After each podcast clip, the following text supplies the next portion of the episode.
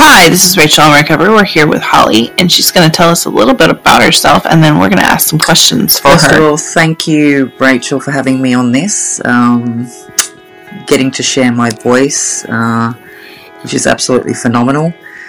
I'm, as you can tell by my accent, I'm from Australia. I'm 43. I'm the mother of a beautiful 17, about to be 18 year old boy, Jalen, who I'm very proud of. Um, I grew up in Sydney. I was born in Sydney, eastern suburbs girl. So think of Bondi, Coogee, um, that type of area. Um, I'm now based in Brisbane, where the 2032 Olympics is going to be held, and I work in the background of business, and I've come from a strong uh, sales, business, and marketing background. Um, I've studied criminology um, on my time away from work, um, which is very rare.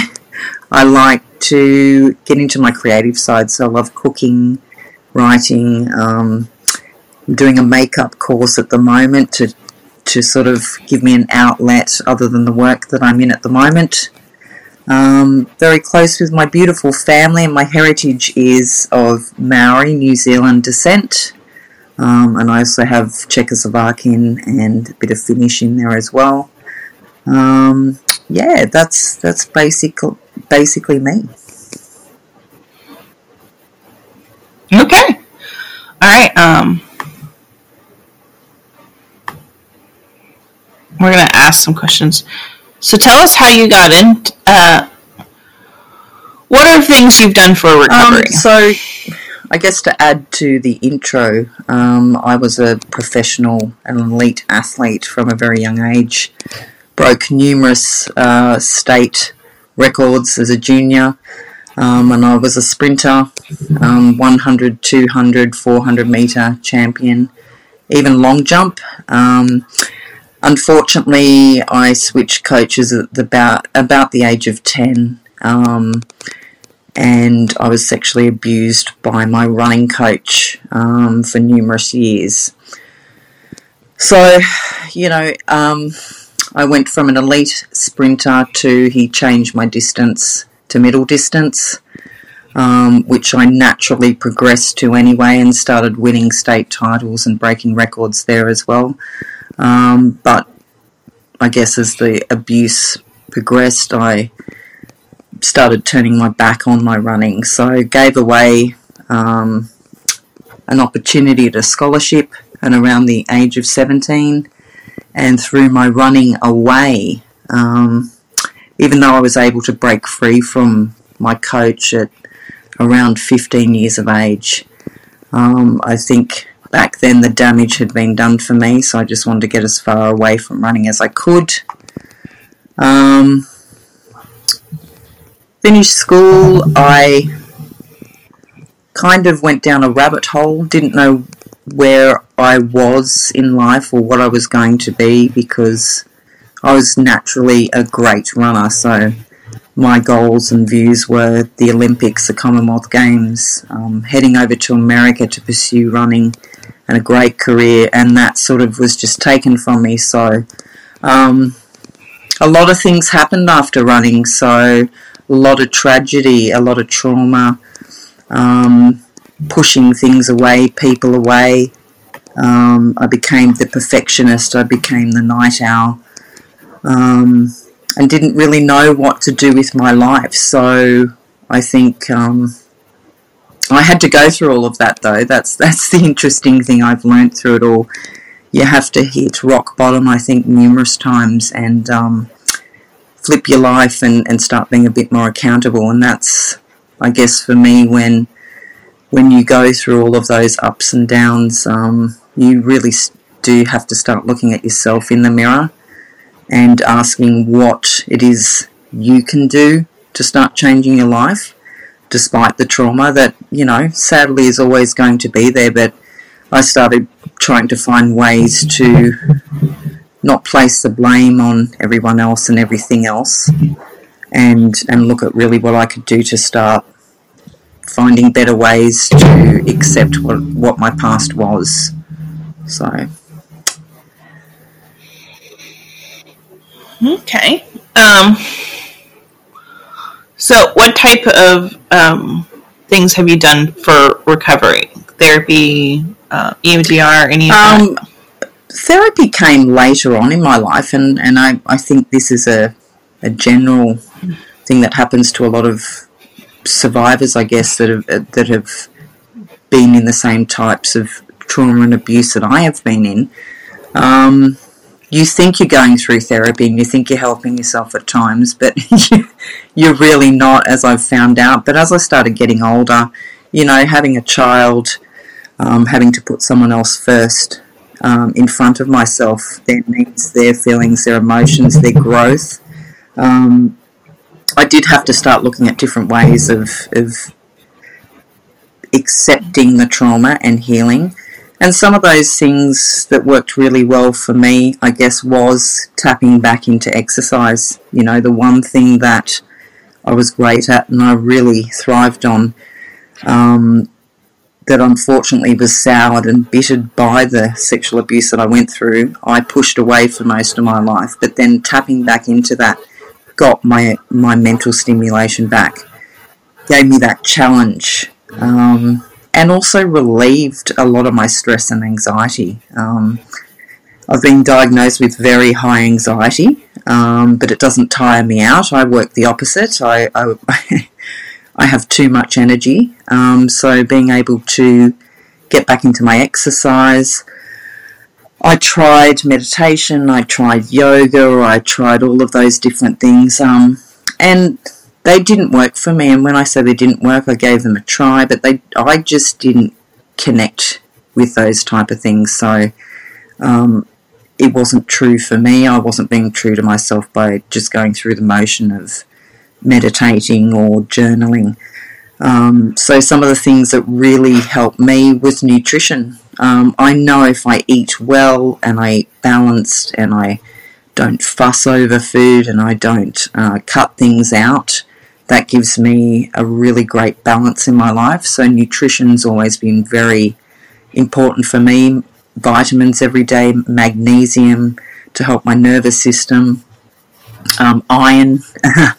I'm a red meat lover. I love my iron um, because when you're going through triggers or even flashbacks and having to deal with the trauma that I've been through daily, um, knowing that you have a really strong nervous system and immune system um, to back you up even through those tough times is really, really important for, for anyone, I think. So, and I don't think enough emphasis these days is put on nutrition when recovering from trauma.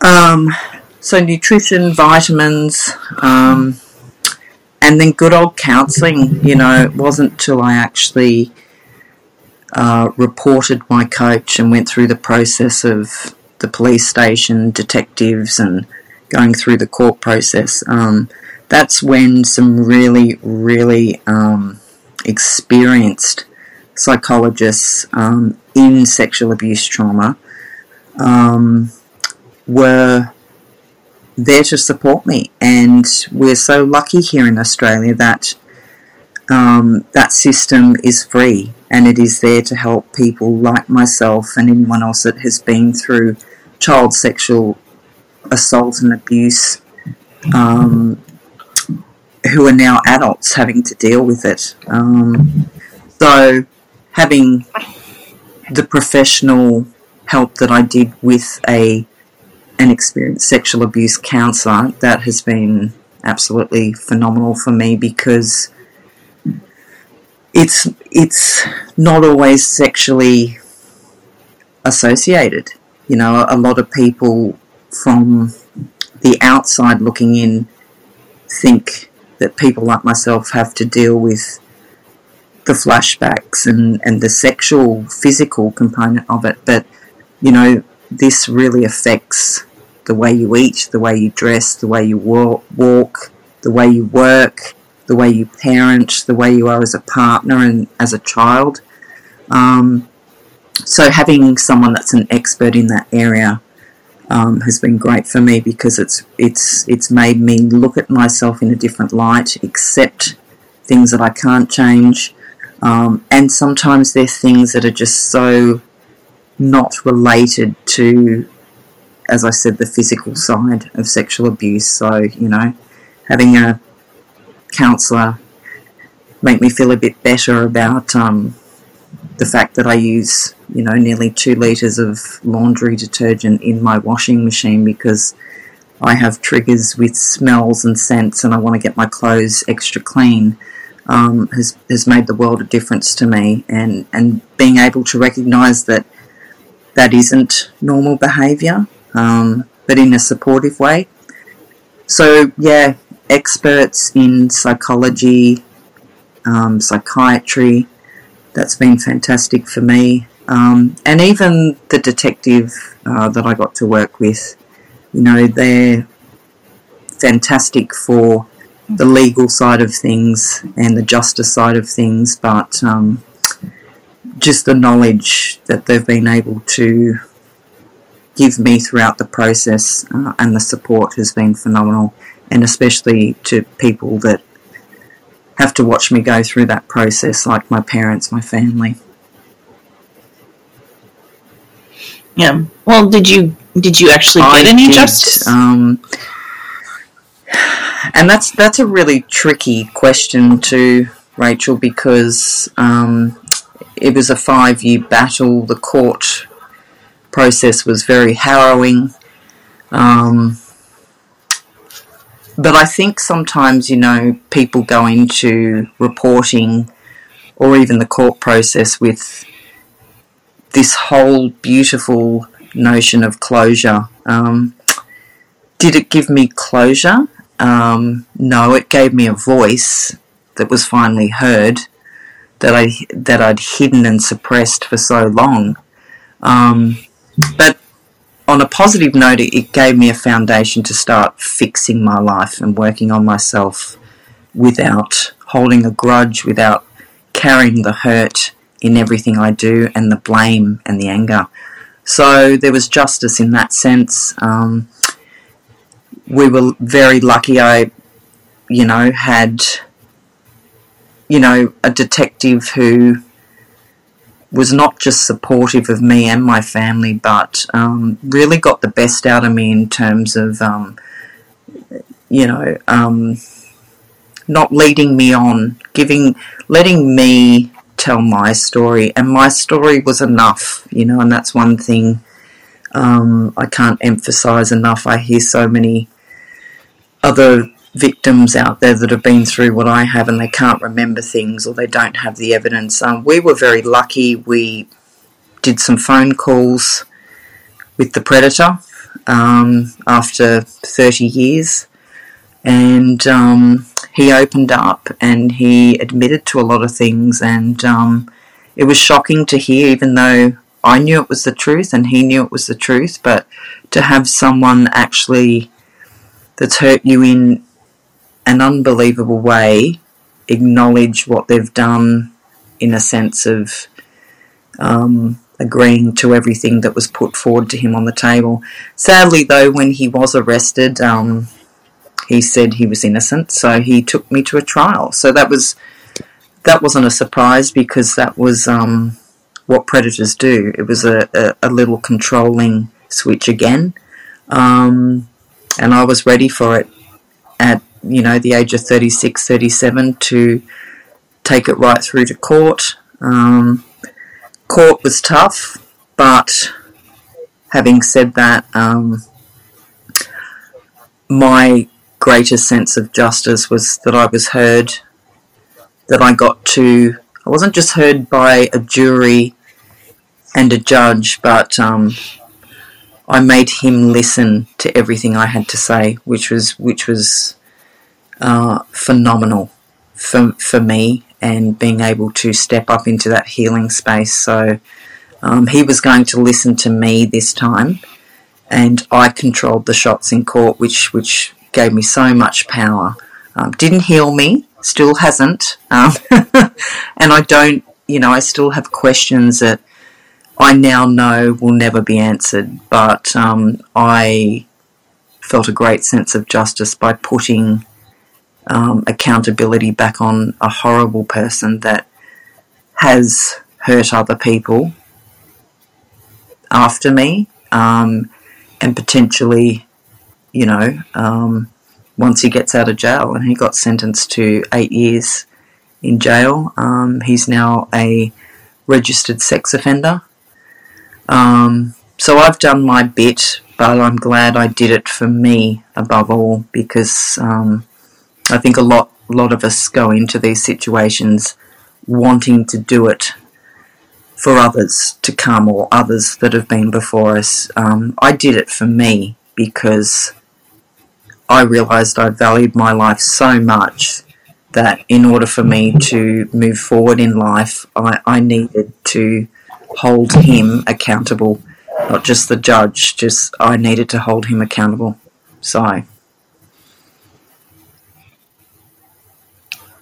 No. Um, very few of us get justice, but it's coming more and more prevalent mm. these days. And the laws are changing, and I don't know what the laws are in Australia. They seem to be more friendly, or at least in your case. Yeah. Um, a lot of our laws tend to protect the mm. predators more than we want to admit.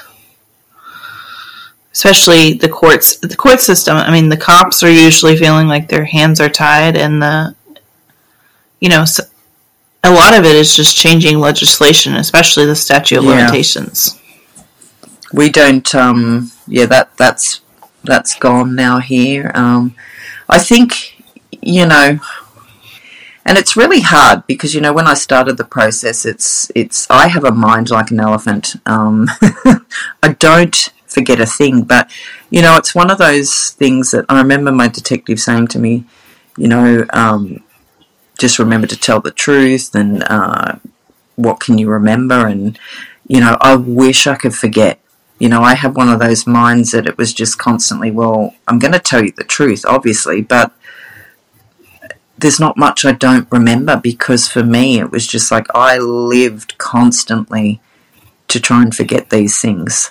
Um, so for me, um, it was easy in, in that sense, and but it's also hard because you know how do you go back to I'm 43.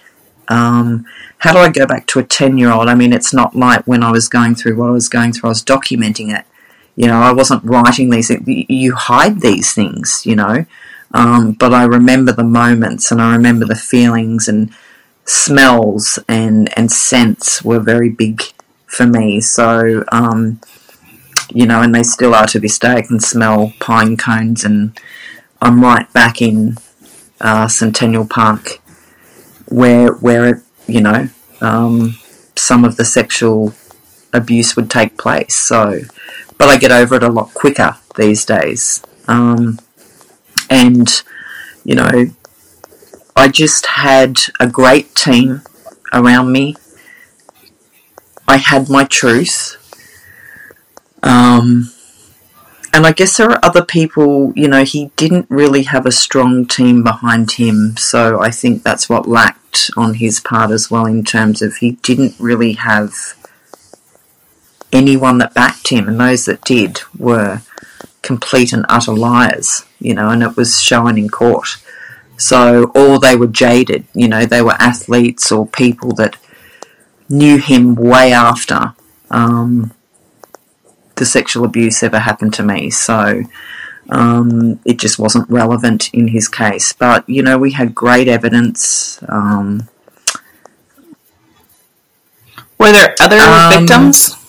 Not that came forward with pressing charges, um, but there were some other people that were groomed and had had instances, yes, absolutely, and, and a couple were actually going to be called forward as witnesses on my side and willing witnesses. Um, but the Crown prosecutor that looked after my case, he was absolutely amazing, Luigi Lungo. Um,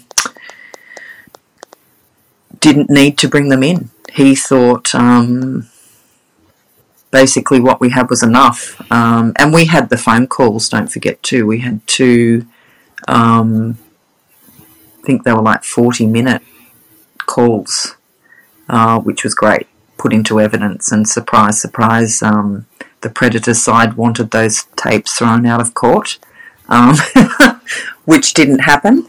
Um, but yeah, we, we, we kind of didn't really need it. Okay. Um, what was the catalyst that started? Like, what was what triggered your healing recovery? Like, you realized you needed to do something. Um, I think for me, you know, the day I chose to go and report what had happened to me, uh, I'd attempted many years prior and then just sort of didn't feel like I was ready to go ahead because I knew what it was going to do. It was going to open up a can of worms. Um, so I came back and it was a it was Mother's Day and I had a beautiful lunch with my mum and my son. And I just remember going back to my parents' place and then I just said, Mum, there's something I've got to do. I'll be back soon. And I went and reported um, what had happened to uh, the Kogarah police station. Um, and I think what led me there was A, I'd had a really great day, and, and I remember looking at my son and just thinking, you know, I was, Jay was 11 at the time, and that was the age it started happening to me. And um, I remember just thinking, you know, if anyone ever touched a hair on his head, or any child for that matter, um, I just remember that's when I needed to step up, but also I'd hit so many roadblocks in life. You know, I was so fiercely independent. Um, and you get tired of being alone in the sense of you want someone by your side and someone to help you, and even whether it's your parents or friends or a partner. But then as soon as they get close, you push them away. And I was sick of the blame game, you know, blaming everyone, uh, the anger. Um, I could attach anger to absolutely everything. Um, and it was also misguided, you know, uh, the anger, the anxiety, the, the blaming. Um, but just feeling like I didn't matter or didn't fit in even though I was working so hard to prop myself up and everyone else up around me, it becomes tiresome, you know. So for me, it was a beautiful Mother's Day lunch that made me realize that hey, there's there's there's more of this beauty out there and feeling good and feeling loved and supported. So do you want more of this in your life, Holly, or do you want to keep pushing people away and feeling alone? So that's when I decided to do something about it. And the funny thing is that it was nerve wracking and it was terrifying, but I did actually walk away from my initial um, first chat with the detectives like I was slowly lifting a brick off my shoulder um, I was telling the truth, you know, and this is the thing. Um, I've always told the truth, but where I have to be really honest with myself is that I've hidden a lot of this stuff for many years, so that in my eyes is I've been quite dishonest, living a quite dishonest life because I've been trying to shield others and, and hide myself from all this stuff that I've been through. So that was great to finally get it off my chest and and but at the same time I you know walked out of the police station thinking shit I've just put another 20 bricks on my shoulders because it's real now and um, there's no stopping this time. I'm going full steam ahead you know and I, I think that was a bit of the athlete in me going you know you've just got to um you've been training preparing for this all your life whole so just it's going to be tough, it's going to hurt, but just keep going, you know, because there's going to be a finish line. Um, and the finish line was him getting sentenced and um, you know a jury backing me a hundred percent with all of the charges and, and things like that. So, um, but not the finished life to living with trauma and and continually working on myself. So, and and that that's a realization you come to after you know years after court um, that shit, I've still got to work on myself. There's no magic, um, you know, there's no magic fairy tale ending, but um, doesn't mean it has to be doom and gloom either. So, you know, that's that's yeah, that's basically when I decided to change and and and step up for Holly Ivy Moore. Fair enough. Um, what do you wish you would have known at the start of your healing journey?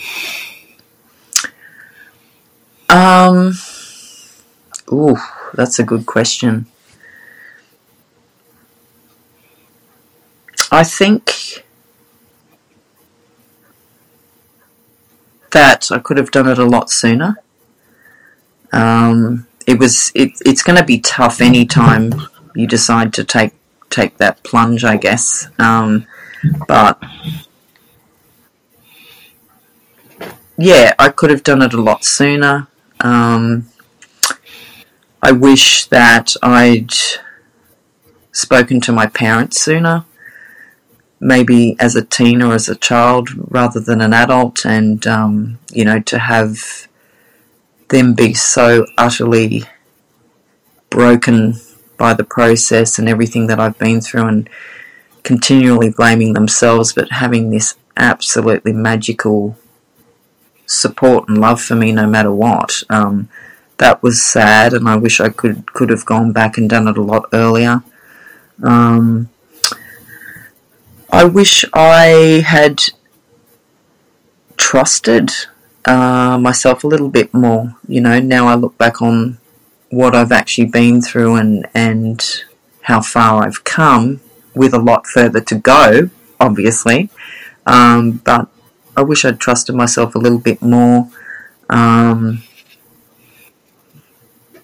yeah, and if I trusted myself a little bit bit more, I think that opens the door to to valuing myself a little bit more. You know, um, I wish I could have done it a lot sooner because it, it would have saved a lot of pain and hurt and anger, I think. Um, but, you know, we do it when we're ready and we do it when we think it's right. Um, and even if it's not right, you know, the, the main thing is that the attempt, the, the idea to progress forward and finding ways to accept and deal with the trauma that you've been through, um, I think it's just a bonus. Um, and you just get back up and you try it again. But yeah, for me, it, it would definitely be. I wish I'd done it a lot sooner. Um, and I wish I'd done it a lot sooner, not just for myself, as I've previously talked about, but for other people. You know, I think um, that's always weighed very heavily on my mind. You know, who else did he do it to? Did he do it to other people after me? Um, I'm sure there were people way before me, and as I now know, there were people after me, and um, I hold a lot of guilt with that. But um, that was my decision and my choice to keep what he did to me to myself, even though it wasn't very healthy and productive to live a life like that alone and, and, and isolated in my pain and what I'd been through, but I did it to try and protect other people as well, especially people like my family and who, who I now look back on and just think, God, they would have been there for me 30 years ago if, if I'd mentioned it, you know, exactly how they are now. So, but